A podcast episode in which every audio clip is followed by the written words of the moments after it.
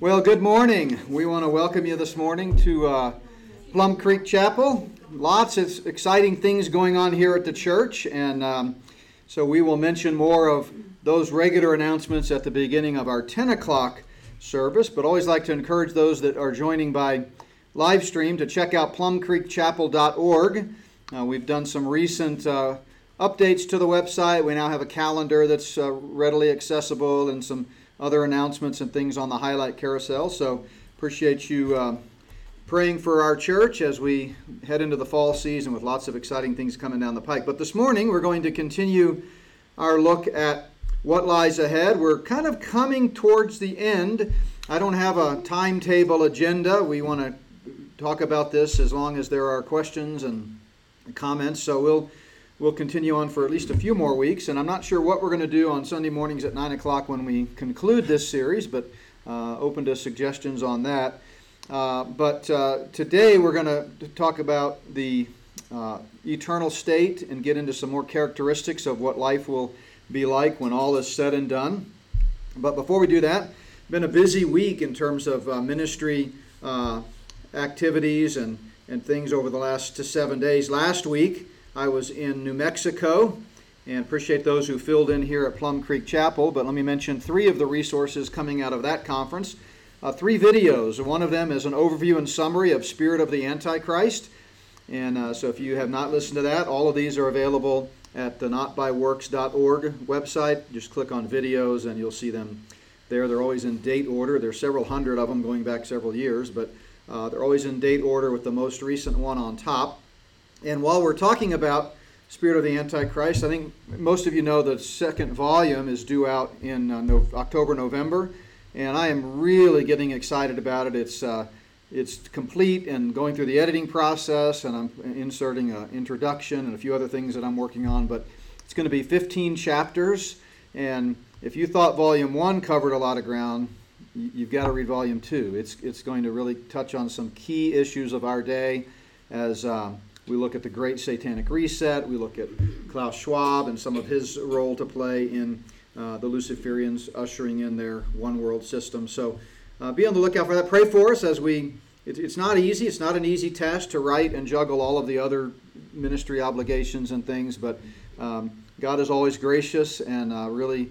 Uh, motivated right now and, and kind of carving out a little bit of time each day to put the finishing touches on that. So, and of course, pray for the Lord's protection because uh, as we saw with the release of Volume 1 on March 21st, it seems like Satan doesn't like to be called out. And even sometimes as I'm writing, I'm thinking, this sentence is probably not going to make Satan happy. and, uh, and I just, you know, trust the Lord, and He's faithful, and uh, truth always wins out. So appreciate your prayers for that. Two other videos from last weekend. Uh, one of them, How to Spot Deception. Uh, I've talked about this many times over the last uh, six or eight months uh, since the book came out. Uh, but everyone is a little bit different because the audience is different and the questions are different and the approach is a little different. But this is essentially chapter 11 in the first book, volume 1. And then the video that's gotten the most attention and uh, was picked up by uh, Harbinger's Daily is the one on transhumanism. And uh, again, I've talked about that before, but th- this time it was a little more uh, concentrated, a little more focused on just uh, what is transhumanism. And so that video is there as well. And then uh, this last Thursday, I did a podcast on Life Clips podcast uh, with uh, Kim uh, Durante.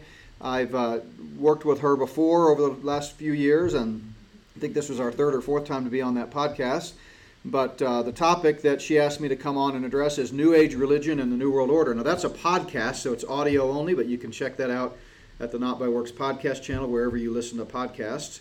Also, like I said, it was a busy week, but Tuesday last week I did uh, one, on, or I guess it was last Sunday, we released one on God's 490 year timetable, and that is uh, just a succinct overview of Daniel's famous prophecy uh, in Daniel chapter 9, and it relates to the return of Christ. A lot of people don't realize, but God told us exactly when Christ is going to return to establish the long awaited kingdom. He said, from, the, from this point to this point, it's going to be 483 years. Then there's going to be a gap of time, and at some point in the future, the final seven years will start. And at the end of that seven years, Christ will come back. So it's really the key to end times uh, prophecy. So check that podcast out. Uh, if you like to read, there's a devotional, a short page and a half devotional, God in the Hands of Angry Sinners.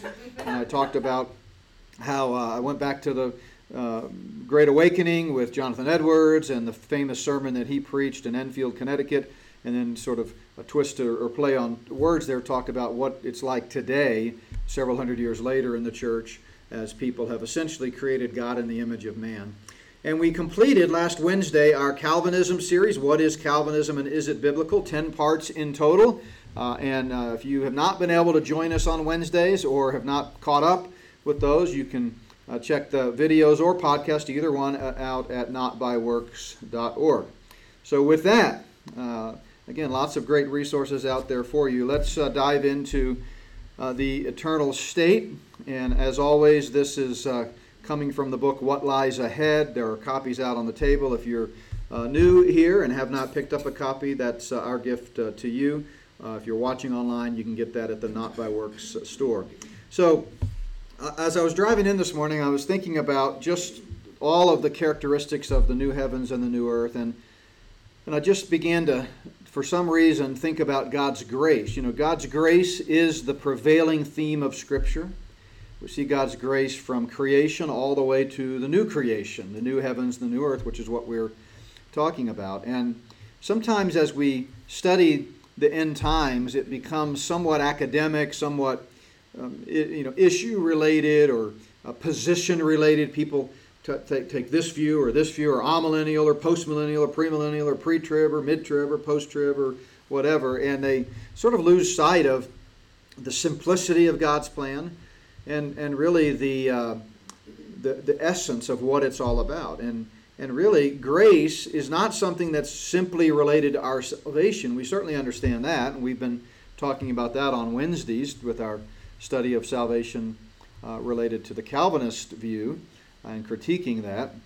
And we know the Bible says that it's by grace through faith that we're saved. So we sort of think of grace, don't we, in the context of salvation.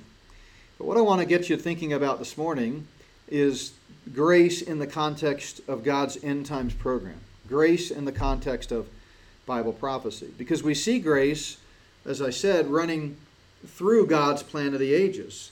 And that plan, of course, began in the garden, and the biggest, uh, you know, representation or manifestation uh, or expression, I guess I should say, of God's grace begins right in the beginning when Adam and Eve and us sinned, when we rebelled against a holy God, and instantly God's grace showed itself. Why? Because He, uh, prefiguring the ultimate sacrifice of Christ, His eternal Son and our Savior, He killed the animals to sacrifice and provide a covering for Adam and Eve. Well, that was grace. Adam and Eve didn't deserve that. What did they deserve after sinning? What had God said? In the day thou eatest thereof, you shall surely what? die. So there you have it. God's grace covered them. We see it uh, in later on in Genesis chapter 3 when God tells the serpent, Satan, that someday I'm going to crush your head. And uh, you're, you're, you know, you're, you, you may have, you may do some damage along the way, but ultimately you are going to be defeated by the seed of the woman, capital S, referring, of course, to, ultimately to Christ. We see God's grace in the days of Noah when not very long, relatively speaking, after creation, mankind had turned utterly against God. Uh, all of the created realm had turned against God. The demons had turned against God and left their proper domain, and everybody was evil. And yet, in His grace, God rescued eight righteous people who had not, uh, who had trusted in God and not turned against Him, and that's Noah's family. And so God could have destroyed the earth right then and there and it would have all been over. But by His grace, He allowed it to continue. Then we, of course, see God's grace later on in Genesis chapter 12 with Abraham. Here's Abraham. His story is well known. Uh, somewhat of a, well, not somewhat, but a deeply flawed man at times. And yet God, uh, through no merit of Abraham himself, chose Abraham and offered freely to him a promise called the Abrahamic promise, the Abrahamic covenant, in which he said that one day all the world will be blessed through you, from your seed. And, and that's where we really begin to see the beginnings of God's plan of the ages. It's really the beginning of the end, not the beginning of the end chronologically, but the beginning of God's uh, revelation of the end, how he begins to explain, okay, here's how it's going to happen. And so remember, the Abrahamic promise includes the promise of a seed in the line of Abraham, and that's Christ, the ultimate seed of Abraham. It, it involves a promise of land and boundaries that will constitute the Messianic kingdom when Christ comes back, which we've just been talking about on our Sunday morning uh, 9 o'clock series. And it involves grace ultimately in blessing the entire world through uh, the nation of Israel and the ultimate seed of Abraham, Christ. So we see grace through Abraham. And then, of course, Abraham is the father. Father Abraham is sort of the ultimate patriarch of the nation of Israel. Abraham's grandson Jacob became Israel. His name was changed to Israel. His 12 sons uh, sort of created, if you will, the 12 tribes of Israel. Not all of his sons had a tribe, but 10 of them did. And, um, and then uh, we see God's grace throughout the rest of the Old Testament with, with Israel. I mean, think about Israel. How many times did Israel rebel against God? And, and think about that the next time you find yourself in disobedience to the Lord, walking in the flesh. Think about that the next time you have a rebellious child or a grandchild or friend. Think about that the next time you see people that are not walking with the Lord and you just get kind of angry at them. Just think about Israel as a prefigurement of really all of all of us and, and, and an incredible demonstration of God's grace. I mean, no sooner did they get out of Egypt, and already they were grumbling and complaining and rebelling. They, uh, uh, God disciplined them time and again through prophets and priests and kings and judges and you name it. And uh, they were held in captivity to the Assyrians, then to the Babylonians, and to the Persians and the Greeks and the Romans. And yet, through it all, God never abandoned his grace. It's an, it's an eternal attribute of God. And time and again, he said, I will bring you into the land someday. I will give you the blessing, even though you don't deserve it. In fact, if it was deserved, it wouldn't be grace. That's the very nature of grace. It's undeserved merit, undeserved blessing. Um, and so uh, Israel is a classic example of a nation and a people that certainly didn't deserve God's blessing, and yet they are going to get it. And then God set Israel aside temporarily when they crucified the Messiah, when Christ came. Of course, uh, the atoning work of Christ, which we've talked a lot about on Wednesday nights, constitutes the preeminent act of God uh, demonstrating His grace, the Lamb of God taking away the sin of the world. Grace, justice, mercy all meet up at the cross. Um, we see that at, uh, in John 3:16, right? For God so loved the world that He gave, that's grace, his undeserved gift, undeserved merit, his only begotten Son, that whoever believes in him should not perish. That's mercy, right? Uh, uh, we, we deserve death, we deserve eternal punishment in a literal place of torment called hell, but God says you don't have to go there. Um, but have everlasting life, and that again is God's incredible gift uh, to us. So justice was served at the cross when blood was shed the penalty was paid, God's wrath was satisfied, all of those things. That's justice. But grace and mercy all coalesce together there at the cross. And then that brings us up to the present age, right? The church age. Do we see God's grace in the church age? Absolutely. In fact, the New Testament tells us that one of the purposes of the church is to be the, the, the penultimate manifestation of God's grace, grace in high definition, to showcase God's grace and mercy. And we see that individually. Everyone in this room, if you received the free gift of eternal life by faith, then you're you understand grace. I hope you do. And it's one of those things that I know in my own life, I understand the theology behind grace, but I need to be reminded of the freshness of grace every day and of how amazing it is that God would save a sinner like me and that nothing I can do, nothing can take away the grace that was given to me the moment I trusted in Jesus Christ and Him alone for salvation. So grace is both saving and sustaining. It is uh, it is humbling, and it ought to uh, motivate us to live lives of gratitude and service and faithfulness to a loving Lord who who provided His grace for us individually. But look at the church as a whole. We think Israel dropped the ball time and time again. Here we are in the church, 2,000 years after the establishment of the church, roughly, almost 2,000 years. uh, 13 years, let's see, 12, 11 years shy of the 2,000 year anniversary of the church. Church was founded in 33 AD. Um, and the church has totally presumed upon God's grace time and time again. The church mostly has uh, departed from the Lord. Very few churches today are uh, preaching the Word of God.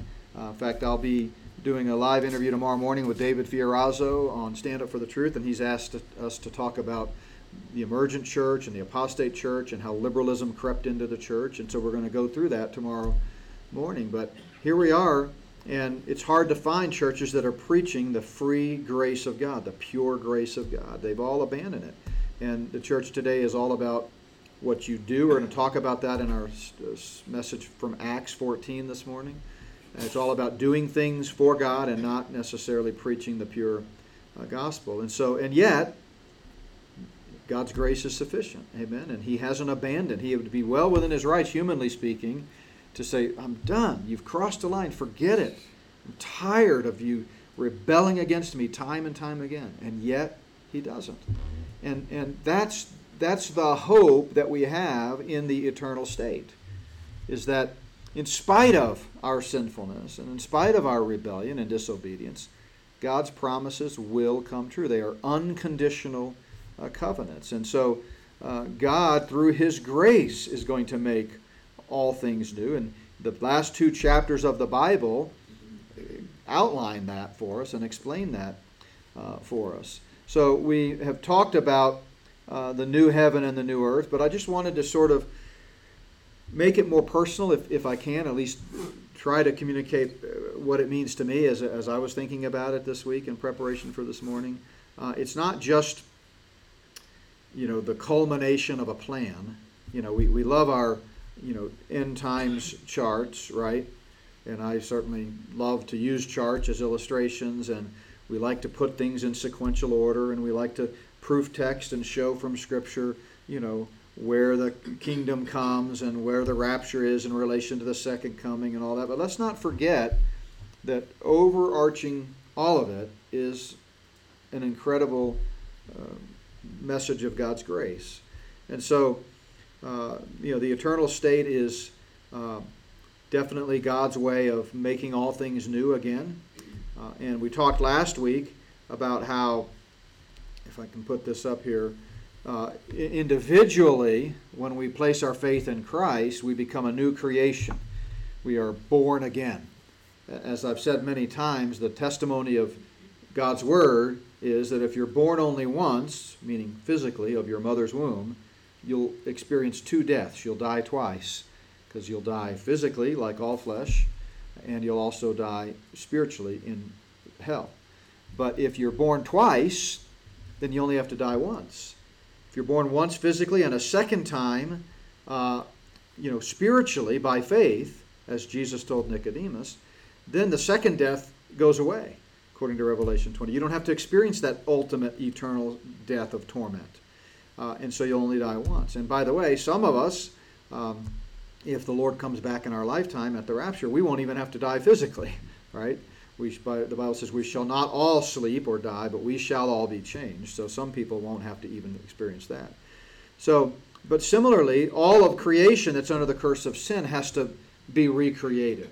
God, when you, when you trusted Christ, He didn't just patch up your old nature. He didn't just uh, say, okay, let me make some improvements here, let me renovate, let me tear down the wallpaper, put up some you know, different wall coverings, and let me get rid of the popcorn ceiling, you know, that kind of stuff. He, he totally, you know, created a new nature. And that new nature is now ours. It's, the, it's being in Christ, is what the New Testament calls it. And we have, we've been born again. That's what uh, Jesus told Nicodemus. The phrase born again is actually one word in Greek. It's the word anothen, and it means born from above. Uh, or actually, again is one word in Greek. Born is, is the verb, but again is one word. And it's anothen. It means from above. So we've been born, birthed, if you will, spiritually from the heavens. And that birth takes place the moment faith meets the gospel. And so we've been born again. And you know, in terms of God's created realm, it too experiences a rebirth. in chapter 20, we spent quite a few weeks talking about the millennial phase of the kingdom. Remember, the millennium is what takes place on the old earth. So, uh, this first part here, let's see if I can highlight this. Um, this first part, if you see that red dot right here, is what takes place on the old earth. We call that the millennium because in Revelation 20 it's described as being 1,000 years in length. But at the end of that 1,000 years, Satan is loosed from prison. There's one final battle, and then God destroys, according to 2 Peter 3 and Revelation 21, the old earth, and we move into the new heavens and new earth. And that's why this timeline here has an arrow at the end of it. If you can see where my red dot is, that means it goes on in perpetuity. There's no, you know, beginning. I mean, there's no end to it. There's definitely a hard stop between the beginning of the millennium and the thousand years that it's done.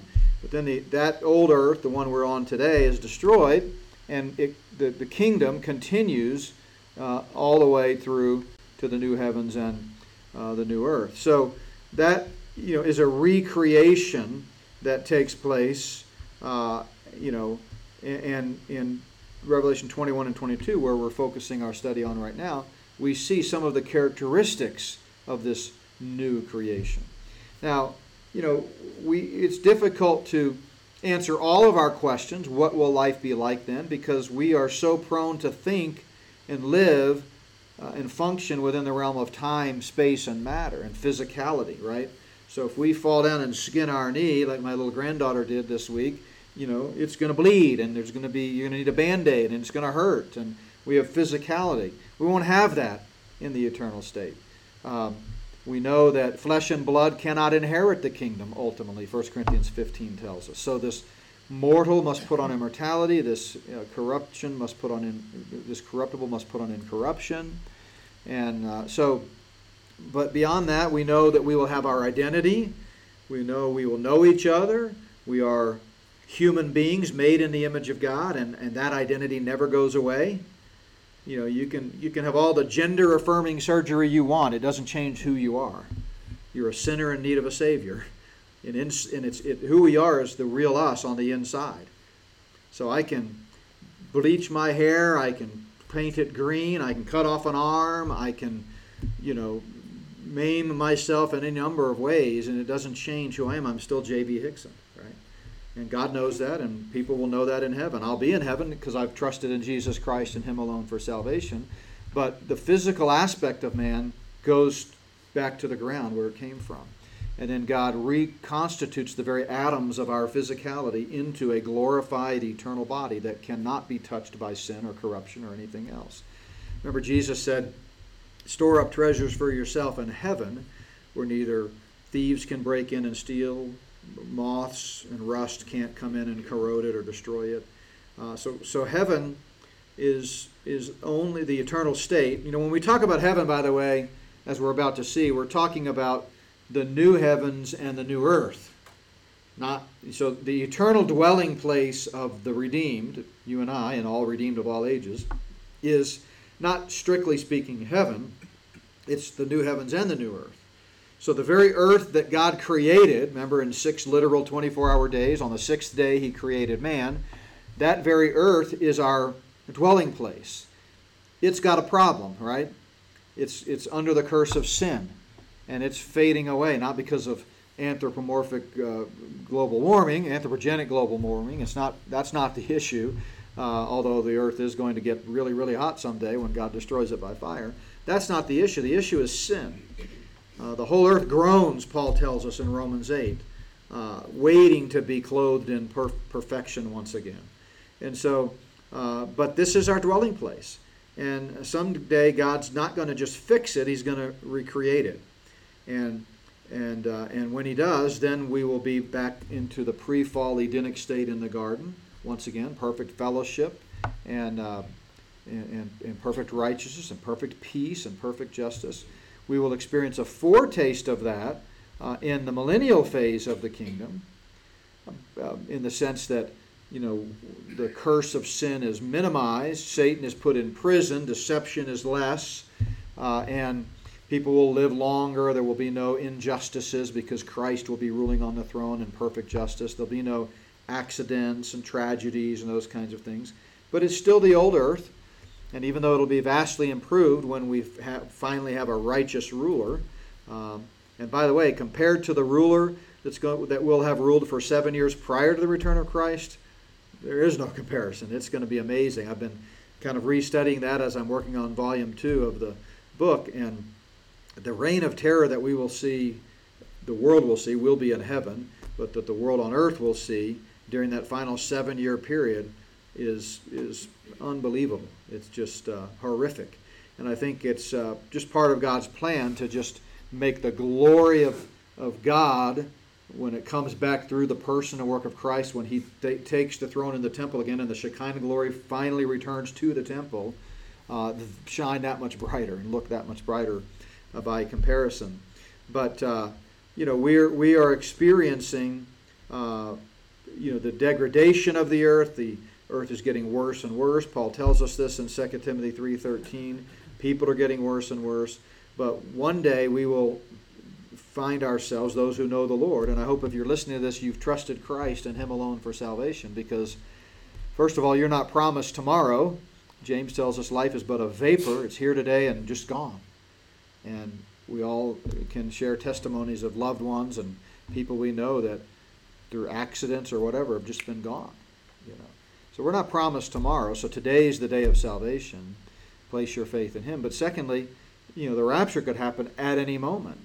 And it certainly seems like it's getting closer and closer as we look at the signs of the times. And once that happens, it's if you haven't already trusted Christ, it's going to be, you know, much much harder to believe the gospel then. I mean, if you if you can't believe the gospel now, when the Holy Spirit is working in and through the church and the gospel is being spread through the church, we're going to talk about that in the ten o'clock hour. Then what makes you think you would readily receive the gospel when Satan is ruling the earth and the church is gone and deception reaches unprecedented heights? So today's the day of salvation, but when that comes, we will uh, someday ultimately. Uh, spend eternity in the New Jerusalem and the new heavens and the new earth. So let's talk about the New Jerusalem uh, because you see this uh, come up here in uh, Revelation 21. And the New Jerusalem represents the eternal dwelling place of redeemed mankind. Okay? So again, when we say, oh, you go to heaven when you die, or I'm going to live in heaven forever, what we really mean is the new heavens and new earth, and part of that is the New Jerusalem in the context of Revelation 21. Let's read that just to have it uh, kind of out there. Uh, if you want to turn to Revelation 21. John uh, writes, of course, under the inspiration of the Holy Spirit. Now I saw a new heaven and a new earth, for the first heaven and the first earth had passed away, also there was no more sea.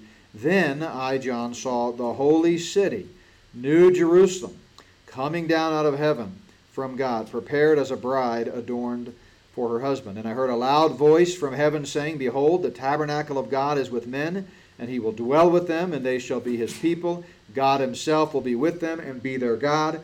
And God will wipe away every tear from their eyes. There shall be no more death, nor sorrow, nor crying. There shall be no more pain, for the former things have passed away.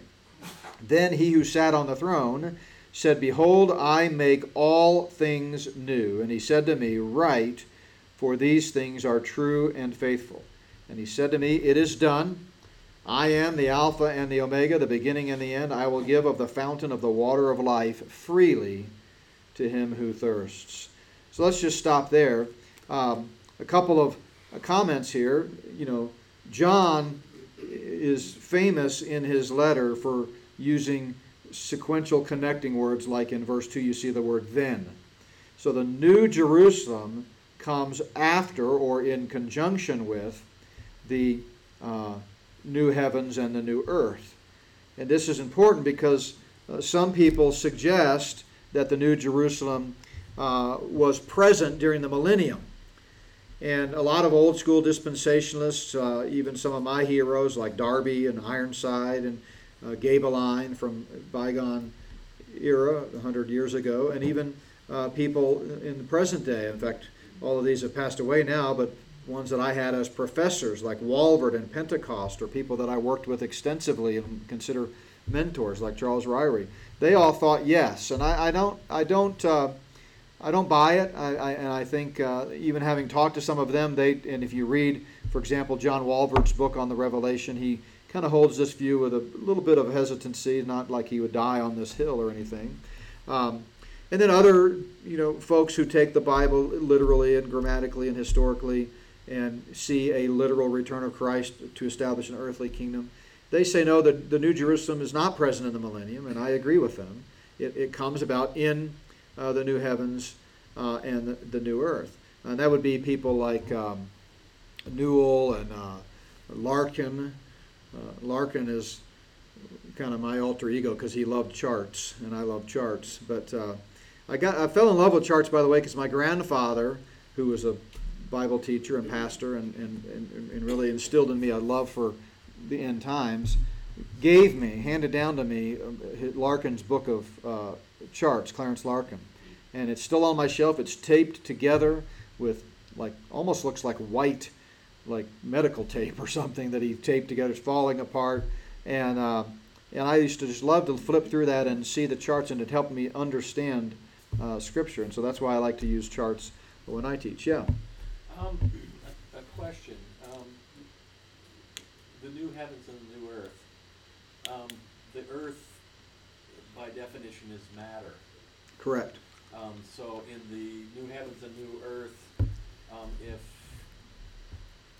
if, uh, I should say if, I should say when God destroys the old earth and creates a new heavens and a new earth, there is no New Jerusalem. There's no Jerusalem at all, right? Well, there's a new one. That's what that's once what we're they, talking. Once he recreates everything, there can be a new one. He is, yeah. That's why it's called the New Jerusalem. Right. So it couldn't couldn't Yeah. have been in the millennium because it, Well, it got destroyed. Right? That's my view. Yeah. So we're gonna we're gonna elaborate on that. But the comment was, I think he was sitting close enough that it picked up. But just to be clear, he's kind of pointing out that if all, if the old earth is destroyed, that includes Jerusalem, and therefore, unless God recreates it, it could not have been present. You know. Uh, uh, uh, on the earth, because the then you've got two Jerusalems, right? You've got the existing Jerusalem that's part of the old earth for that thousand year millennium, and then God creates sort of a a- counter Jerusalem. So it doesn't make sense. The bottom line is the new can't come until the old is done away with, and I'm going to get to that in just a second. But I want to read this quote from John Walvoord. Again, many of you may not know that name, but I encourage you to buy every book he ever wrote. Uh, he is a credible man of God. Uh, died, boy, time goes by pretty fast. Probably 10 years ago now, maybe more. Um, and uh, but I had him a- a- as a professor and uh, I got to spend some time with him outside of class. Also, later on in my ministry career, worked with him at conferences. But uh, he admits, even though he held the view that the that the New Jerusalem that Mike was just referring to is kind of like this satellite city hovering above the old earth during the millennium, and that believers from the church age, you and I, can come and go from the earthly Jerusalem to the heavenly Jerusalem, kind of like astronauts or something, right? Um, but uh, I don't hold that view, and a lot of people don't hold that view. It was kind of an old uh, view. But Walvoord admits the possibility of Jerusalem being a satellite city over the earth during the millennium is not specifically taught in any scripture, and at best is an inference based on the implication that it has been in existence prior to its introduction in Revelation 21. But, but where does that inference come from, right? So, as we read, God, John saw a new heaven and new earth, for the first heaven and the first earth had passed away. And then he says, I saw uh, the holy city, New Jerusalem, coming down out of heaven. So, uh, the reason I think the New Jerusalem is not in existence during the millennium, not that this is that big of a deal, but the text talks about it and you see a lot of writing about it. I want to just give you my view. The characteristics of the New Jerusalem are distinct from the characteristics of the millennial Jerusalem. The New New Jerusalem has no temple. We're going to get to those characteristics in a moment. Uh, the apportionment of the land and the description of the temple are entirely different. So you see the New Jerusalem in the description in Revelation 21. You compare that to the millennial temple in Ezekiel 40 to 48. They're different. There's no night in the New Jerusalem. The curse of sin is removed in the New Jerusalem. The New Jerusalem uh, reign is eternal. You know, there's no end to it, whereas the millennial reign is a thousand years. And in the context of Revelation 21, 1 through 8, which we just read, uh, it presupposes the elimination of the old. And that's, I think, what Mike was was getting at. Two coexisting cities is not possible. Um, notice what he said in verse 4 The former things have passed away. What are the former things? The things he's just uh, discussed. Um, the flow of thought, by the way, in the last three books of the Bible would create this incongruity for there to for the vision in 21 9 to 22 7 you know you'd have to kind of have that going back to the millennial conditions after having introduced the final judgment in 21 1 to 8 so it just doesn't add up to me. I think the new jerusalem like the new heaven and new earth is something that we can look forward to. It's a perfection. It's whereas the millennial phase is just a foretaste of what's to come. Um, not only that, but again, getting back to Mike and I's discussion a second ago, what happens to the old earth, which includes the old Jerusalem? It's, you know, destroyed. Well, if the new Jerusalem was already in place, what happens to it when the earth is destroyed? Well, it would create this weird situation where somehow God, and that's why they called it a satellite city, because it couldn't be on the earth because that's destroyed, right? So, well, it must be up in the heavenlies, just, you know, and then it comes down later. No, no, it's definitely in the heavenlies, and, and the writer of Hebrews talks about how everything we see on earth is a shadow of the of the substance that is in heaven. So the New Jerusalem is going to come from the realm of the eternal back down to the earth once it's recreated, but it doesn't happen until after the old earth is uh, destroyed, because otherwise, you know, you, you've got just some awkward situation uh, there. So I want to just touch on a couple of more of these verses that we just read and point out some things that sometimes people misunderstand. Um, so I already talked about how there's no more sea. Last time we were together, I talked about how water is a, a sort of a representation of, of man and sin, and, and it, it go back to the flood when the waters came down from above and uh, from the deep, uh, destroying the earth. Um, so that's the reason there's no more sea. Um, when it says the New Jerusalem comes down as a bride adorned for his husband, that's a metaphor, obviously. We're not talking about a literal groom, bride and groom and marriage. It's a metaphor. And that metaphor, like a lot of metaphors, is used multiple times in Scripture. And it would be a mistake to assume that they're all talking about the same thing. So it is the case that both the church and Israel are, in a sense, brides. That doesn't mean we're one people group. The church is distinct from Israel. God has an eternal plan and purpose for the church, He has an eternal plan and purpose uh, for uh, His chosen nation, Israel. Uh, and so don't you know, make a, a, an unnecessary cross reference to you know, the wedding of the, the, the Lamb and us being the bride of Christ and all that. That's just a a metaphor that speaks of intimacy.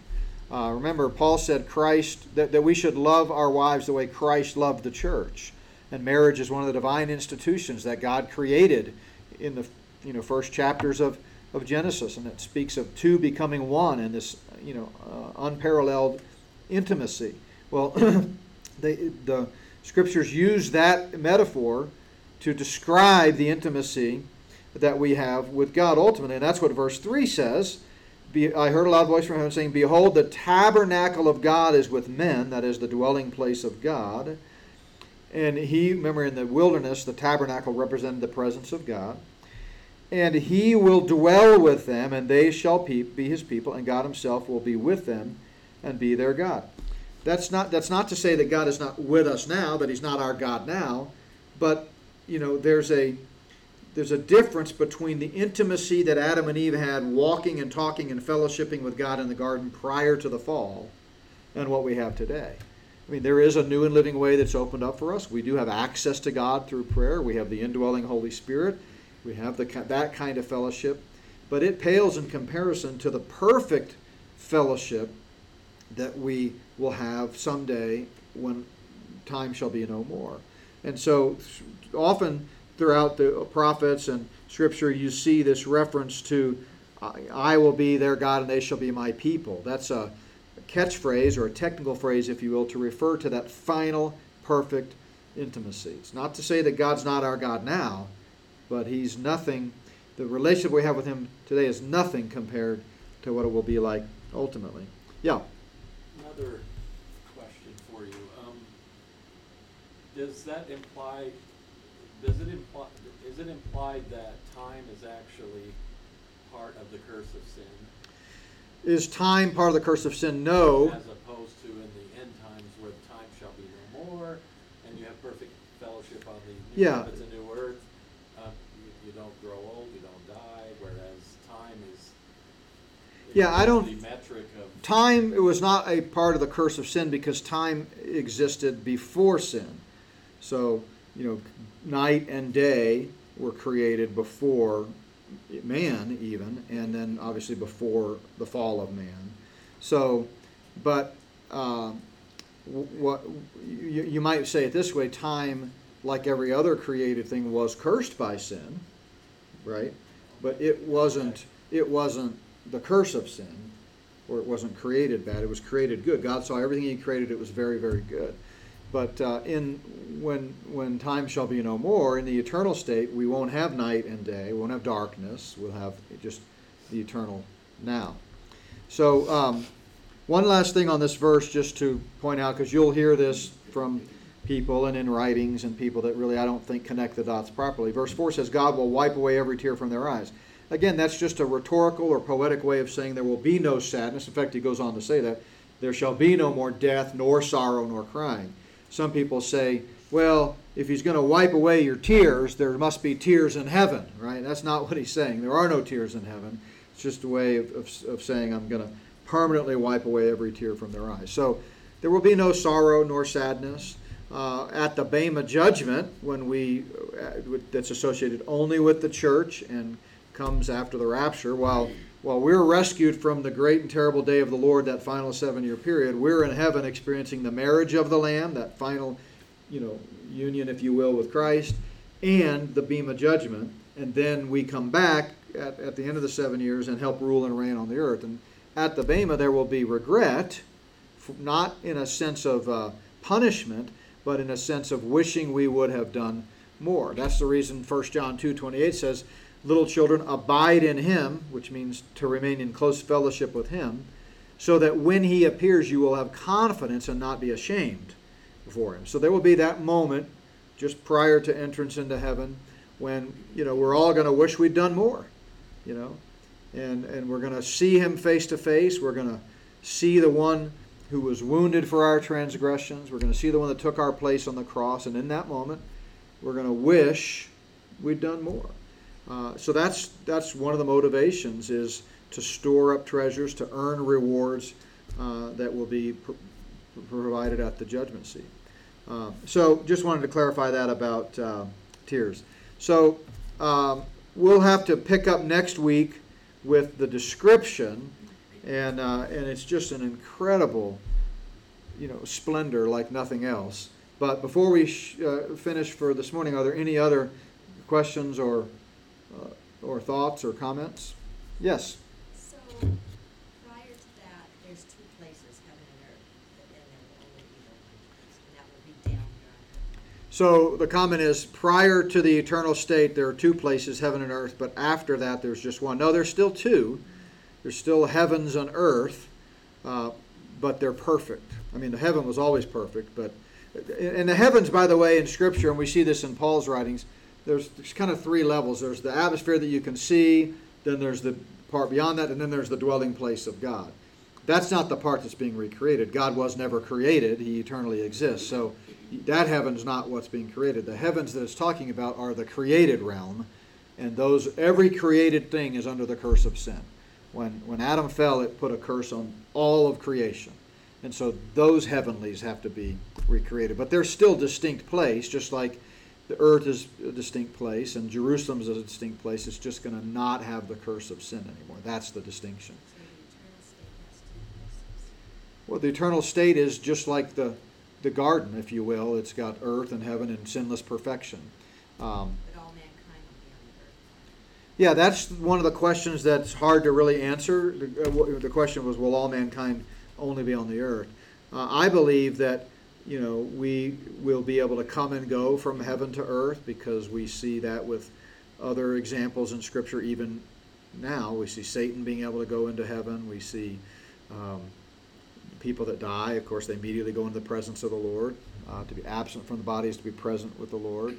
So I think we'll still be able to go, come and go, but the heavens will represent the dwelling place of God, the earth, the dwelling place of man. But it's it, it's not that they merge, it's just that they're both now perfect. So good question. Yeah. I have lots of questions today. I know, I love it. Thank you. Um, who was the first, uh, resident of hell, do you think? Oh, who was the first resident of Would hell? it be Adam and Eve? No, no, no, they were in heaven. Yeah, so they believed. Yeah. Okay. So um, I I will resist the temptation to assign anybody to hell, though I do keep a list. But uh, no, I'm just kidding. Um, uh, but no, I don't know. I mean, uh, possibly Cain. I mean, I, I don't know. It's hard to say. But uh, Wou- Wouldn't that be the ultimate sign of God's grace, that the guy that, the, the man and the woman who messed everything up for everybody? it is, yeah. God's grace, and they didn't have, to- they didn't end up in, in the fire. Yeah, and that's what I started with in my kind of quick, Yeah. spontaneous uh, survey from Genesis to the new, to the eternal state. Is Yeah. that when God made a covering for Adam and Eve in the garden, that was grace. That was grace. So, yes, Sally. Um, if a transgender person is not a believer, and they die in the spirit, will go to hell, right? I- Anybody. The question is, if a transgendered person is not a believer and they die, their soul goes to hell. Yeah, that's true of any unbeliever. Will they still be a transgender? No, because, you know, they're, going to be who they are. The question is, will they still be transgender? There is no such thing as transgender. You are who you are. You are who God made you. You can, again, you can have surgery and, and declare and identify and all those things that Satan is promoting. Today, I have a new, I have a chapter in the new book called the Gender Surrender, Perversion in the Gender Surrender Movement, and I get into all of this in great detail. And again, that we're hoping it'll be out October, November. Could be closer to Thanksgiving, but we'll see in that time frame. But no, everyone, anyone, regardless of their behavior on earth, if they've not received the free gift of salvation and the payment of uh, for their sin on, that Christ made, will spend eternity in hell. It doesn't matter what their behavior or decisions were like. You're not your, your eternal destiny is not based upon your choices and decisions and, and declarations on earth. It's based on whether you've trusted in Christ and Him alone for salvation. So, yeah. Now, ver- before you ask this question, no pressure, but it's the last question of the day. So make it a good one. Make it the most profound question of the morning. Sock it to him, Linda. Well, Satan's bound during the millennium, right? Satan's bound during the millennium, right? Where are the demons? So the demons are still where they are today. And remember, you've got loose and active demons that are part of the co conspiracy with Satan to take over the world. You've got some demons that are in prison in the abyss that are temporarily confined, but at the midpoint of the tribulation, they will be released, Revelation tells us, for that final battle. And then you've got another small number of demons that are permanently imprisoned in Tartarus, and these are the demons that left their proper domain and cohabited with women in Genesis 6. All of them at the end will be cast into the everlasting lake of fire, which Jesus tells us was prepared for the devil and his angels. But uh, during all of this other stuff, the demons are still, you know, doing what they're doing today.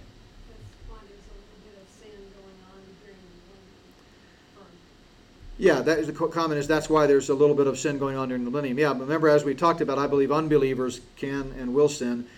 We can't blame it on the demons though. We can't blame sin today on the demons. They're out there attacking and influencing and harming and trying to kill, steal, and destroy and do all the things that Satan and his regime are doing. But sin is ultimately a matter of catering to the flesh versus not catering to the flesh. So it's a product of the flesh. All right. Well, thank you guys very much. Thanks for the extra six minutes. Uh, we will take a break. We'll come back together here locally at about five after ten. Give you a little extra time to get started, and then the live stream will begin around ten thirty, give or take five or ten minutes Mountain Time.